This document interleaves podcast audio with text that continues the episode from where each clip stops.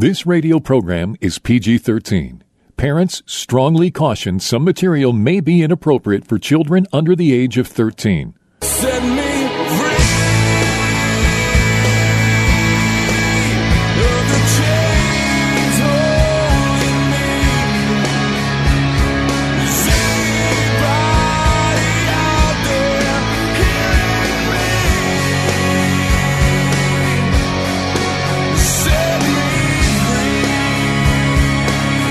Jesus' mission was to comfort those who mourn, bind up the brokenhearted, proclaim liberty to captives, and open prison doors for those who are bound.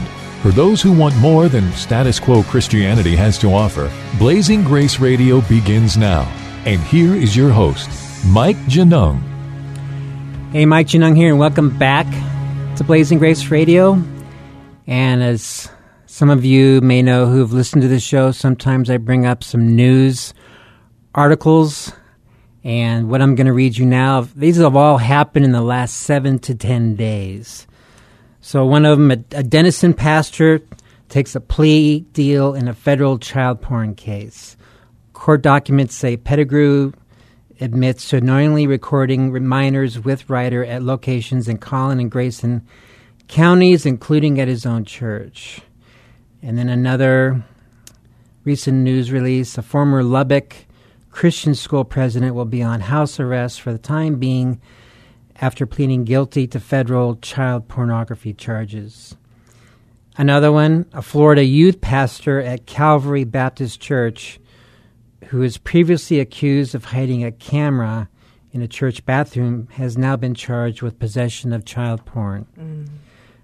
Another one, church leader, age 32, sacked after having an affair with a married woman, bullying his girlfriend, and fondling himself in front of female colleagues while offering banjo lessons to pay his bills. Uh, a couple more. A Forsyth County Baptist pastor was arrested on additional child porn charges. Um, and another, parents are outraged after a school shows their first graders sex ed videos about masturbation.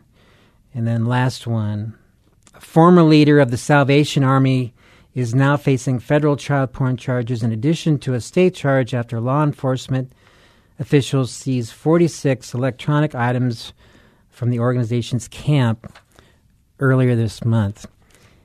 And what I see a lot of, or you're beginning to see a lot of in social media and Christian news, is hey, we're COVID's about run its course. We're good now. We're meeting. We're going back to church, and we can go back to normal, right? We're going back to the movie theaters. We're going back to sporting events, and we're we're all good, right? And people, the things that happened last year where they were burning down the country, those have not changed the evil that has taken ground in our country, it has not gone away. It's just regrouping for the next hit. It was just back in January 6th where the, the Capitol in Washington, D.C. was overrun. And I'm reading these articles to help you understand the sexual sin in the church has not gone away either. It's multiplying and increasing. These are daily articles, these are daily occurrences in churches all over the country just in the last seven to 10 days. We need a sense of urgency that this has to be opened up. Why? Because it is destroying lives. So now that I got you all fired up, today I welcome back Gene Landers and his wife Chris. Thank you for joining me on the show. Thank you, Mike. So, Chris, we're just going to get started and uh, have you pick up and share your story. Last week, Gene shared his part um, his battles and overcoming and how Jesus touched his life and and we talked a bit about how it's so critical to to minister to the couple, not just the man. And so, Chris, take it away. Okay, thank you. Yeah, it's um, really devastating when you find out that your spouse is doing porn. I remember um, before I found out about Gene, it, this was about two years into our marriage, but I had just said to a friend of mine, um, I know that my husband would never cheat on me. I just know I feel secure in that. And I, I really did. I had no thoughts, I had no clues in any way. And then one day I just found, um, so I had a, my own personal computer and then one that we shared in our office at home. And I found, I went into that one and um, some, a whole page of porn popped up.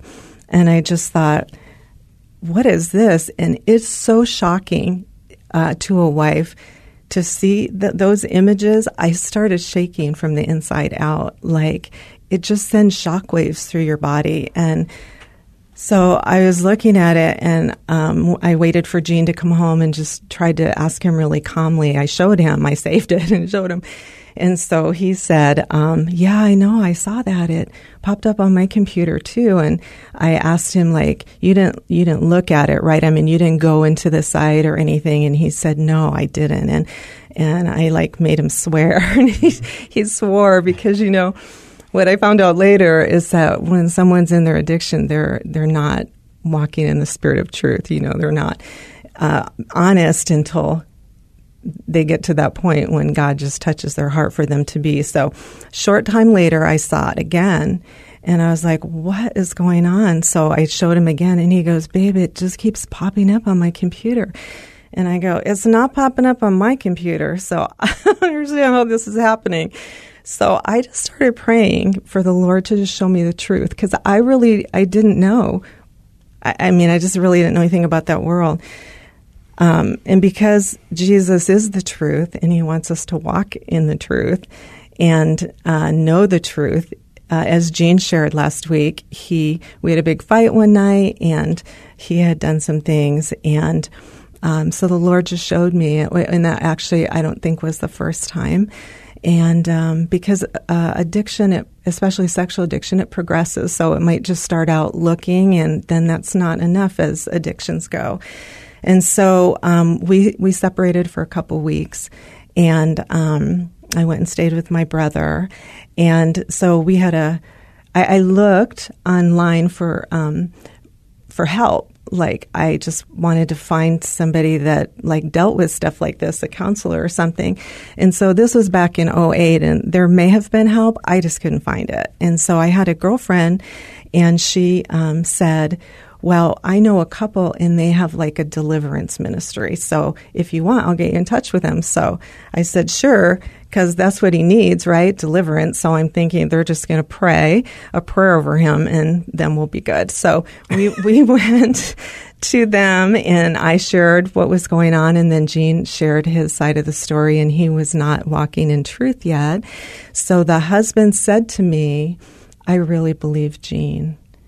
And I was super devastated. So he was lying, saying he was at this place, but he wasn't doing anything, blah, blah. Anyway, the guy believed him, and I felt hopeless because I thought, they don't even believe, they don't even believe this is going on, you know? Mm-hmm. And so, um, then my same friend, she sent us to an, another couple for counseling, and they were um, pastors. And um, yeah, they suggested that I have more sex with my husband. Like, no kidding. And we were we drove two separate cars there and we left. I called gene and i go i am never going back there again. And he goes i loved them. So that's where we were at. So we got back together. So what happened is what gene shared last week i i really wanted to hear from the lord and i had a we both had a really good friend and I went to him and I shared everything because he he uh, really walks with the Lord, and I wanted to not hear from a girlfriend that's like, yeah, just leave him. I mean, I really wanted to hear. And my friend said to me, one of the most profound things anybody has ever said. He said, Chris, you need to hear from Jesus because God is the only one that knows if Gene is going to allow him to heal him. Because I had scriptural grounds for divorce. And so anyway, I, um, I really felt like the Lord say He wanted me to stay. So uh, we didn't have any real help, but we just stayed and tried to uh, stay together, tried to put that behind us, and just go on. And it was difficult because trust had been broken. You know, being sexually intimate was difficult um, because of images I now had in my head. And we didn't know what we were doing. We did have a really good foundation of love in our relationship and of friendship and fun and we think each other's hilarious and so we had we had a good foundation at least. I think that helped us. But anyway, um, eventually Gene got a job in Pasadena, which we're from California, so we had talked about maybe moving back. So we went there and um, I think it was a couple years into being there, I started finding evidence again that he was doing stuff. So this time I was just done, and I just I called my old boss here in Arizona and said, you know, can I come back to work? And she said yes, and so um, that was it. And so I just that was I was totally done until um, the Lord said to me, "You can leave him if you want." But I have a better way. And I open up my Bible and I promise hand to God, I opened it to 1 Corinthians 13, which we all know is the chapter on love, right? And the last verse actually in 12 says, And now let me show you a more excellent way, or the most excellent way. So the Lord just said to me, if you can speak in the tongues of men and of angels, and if you can prophesy and understand all mysteries and have all knowledge, and if you have so much faith, you can say to a mountain, move from here to there, and it actually moves, but you don't have love, then it's like a bunch of noise. Like it doesn't profit anything because love has to be demonstrated, like Jesus demonstrated his love on the cross. And every time I opened my Bible, it would just open there for, for days. And then the Lord brought me to first First John three sixteen, and that and this says, um, "This is how we know what love is: that Jesus Christ laid down His life for us, and we ought to lay down our life for our brothers."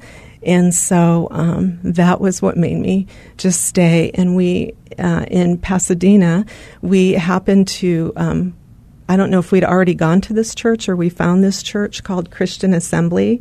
And they happened, by the sovereignty of God, to have a ministry uh, to men there that were struggling with pornography and a ministry to wives um, that had been betrayed by their spouse. And, um, so we, we both went, and something that God really gave to me as a gift uh, is that Gene wanted healing and he wanted freedom. And I know every every man doesn't, or they're just maybe not at that place yet. But he did want to break free, and so uh, he went to his group, and um, I went to mine. And the first day that I was there, I just couldn't speak. I mean, I was so filled with um, pain and anger and disappointment and um, just hopelessness. And because um, now we'd already been a couple years into this journey and it's still happening. And so um, in our group, it was called Betrayal and Beyond. We met with a pastor and then we split up into small groups. And the woman at my group, she said, um, if you will let God into this really horrible, awful mess that you're in, that He can turn it into something really beautiful. And He will take all this pain and just turn it around. And she said, You can have such a deep, um, intimate walk with the Lord and the most intimacy you've never even dreamed of with your spouse if you'll just let God into this. And then I just started sobbing because I thought, if God can take this mess and turn it into something beautiful and something hopeful, then I'm in, you know. So, um, so we started doing the hard work. We did our classes. We got a Christian uh, counselor who who understood. Uh, he had his own journey out of pornography, so he understood how to counsel us and stuff. And uh, and it it has been a journey, but you know, because it really does take time to rebuild trust. And we did things that, like Gene talked about last week, about putting blocks on his phone. And one of our pastors suggested we get Friend Finder so we could, I could see where he is. And he said, "I'll do it." I mean, he wanted healing, and so, um, yeah. So we've worked really hard at that. And so and so I was going to share what he shared last week, but one day we were in a class at this church and they were talking about grace and um, Gene was taking feverish notes and class was over and he was still writing and I was talking to people and people were leaving he was still writing. And I said, honey, what are you writing? And he said, I'll share with you after. And um, what it was was that something God let something go that he knew about grace in his head. He'd read about it in the Word, but it never penetrated his heart until another human being actually showed him grace. And then somehow God just helped him make that connection. And so we feel a lot of hope that God um, can restore marriages. I know that sometimes it doesn't happen, but I know He's able, and um, that it's His heart's desire too to do that. And so, yeah. So just as Gene's starting um, a group at our church, um, I just I don't know what ours would look like yet, but I just want to be available for wives whose hearts have been betrayed that don't feel like they have anyone to talk to or anywhere to go and just you know need a place a safe place to go and begin the healing process. How long would you say the recovery and healing process took for both of you? um, till now. Because um, because what Gene shared too is that um, I think when you think that you're because you don't want to do it anymore and you think you're doing good and then just a billboard you'll drive by or a commercial will come on and um, I hope you don't mind if I share this, but I mean he he told me the other day like he saw this girl you know out at our pool and he and he took a second look and he said you know i've been reading in mike's book that um, what did you say honey that you Turn on connect. yeah you got to turn and connect because those things are going to happen and so um, i mean it took I I would say it took a couple years of walking but I believe he was walking in purity. Our counselor told us it's not going to be just an up upward, you know, journey like you're just going to get better and better and better because that's our life in Christ. Like we take two steps forward and one back and three forward and one back so we get a little bit ahead, but um so so it wasn't perfect, you know, but um I think I think, uh, and we did separate a second time too in that story somewhere because I had found porn again. But um, I, I think like he's he's done so good for two or three, maybe even four years now. Um, but all of those, you know, our communication is better, and we're able. Like he was able to tell me, "I saw that girl. I saw her too." Like, you know, God created us to look at beauty. I notice a beautiful woman. I'll think like, "Oh, how can I look like her?" you know, um, but. Um, but I love that we're able to talk about it. We're able to talk now that you know something caught my eye, or I'll see him at like um, commercials, look away, things that have created trust in me again. So I would say that probably took you know a couple years, and we had to talk a lot. And Gene wanted to just be like, I said I was sorry, and you know, but I said no the damage is done and it's a process now because you know your husband just wants you to be over it and i didn't like beat him over the head with it but there's so much pain you know it's a real process for the wives it just doesn't you know happen overnight it takes time Yeah, and unfortunately, sometimes we see the philosophy that if you just have the right teaching or the right doctrine or the right Bible verses, and well, ping, you'll be instantly better. But right No. I wish I could say that was true, but there's a battle against the flesh and the enemy. that's why when i thought like oh we'll just go get prayer i mean prayer is an important part of our healing but um but this just doesn't go away with a prayer you know um like most things don't. You know this is something i think really embedded in in our makeup once we have opened ourselves up to pornography. And uh and it's a process and a journey out of it and it's not just okay i'll pray for you. So which is what i think happens at church a lot. Talk a little bit about um, how husband's porn use affects the wife. Is it adultery? Is it a problem? Some people don't think it is. Well, uh, the Bible says um, if a man looks at another woman with lust in his heart, he's already committed adultery in his heart. And so um, I think that it is.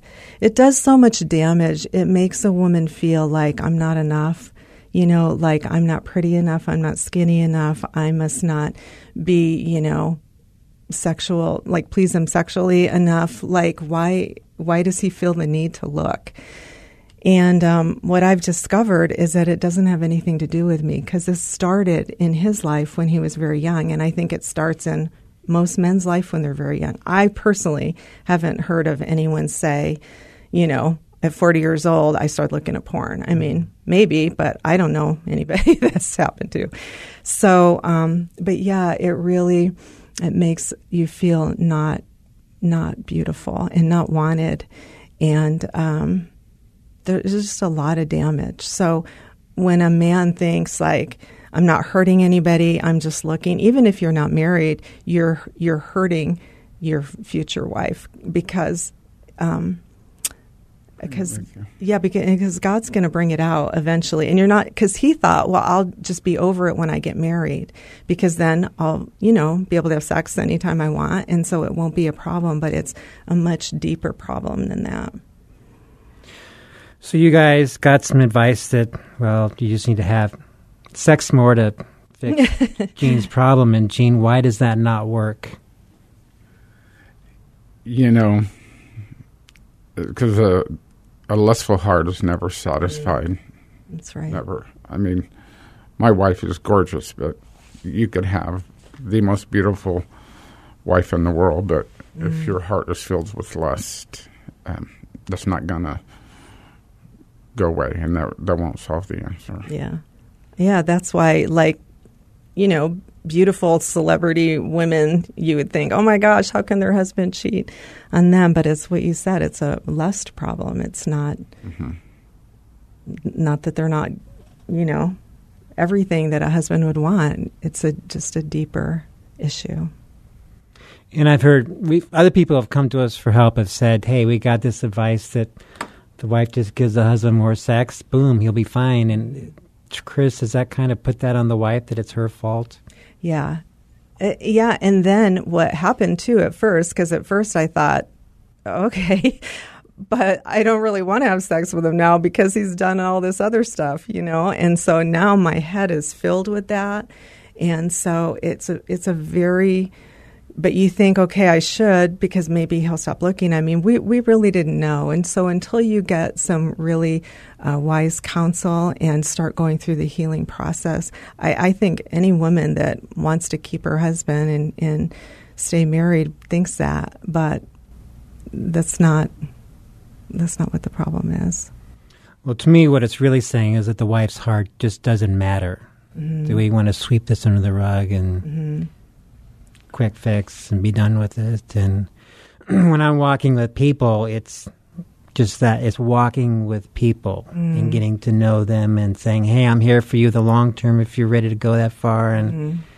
and I think we have too much of a take a pill and take a Bible verse mentality in the church and mm-hmm. not understanding this takes years mm-hmm. to recover from. Mm-hmm.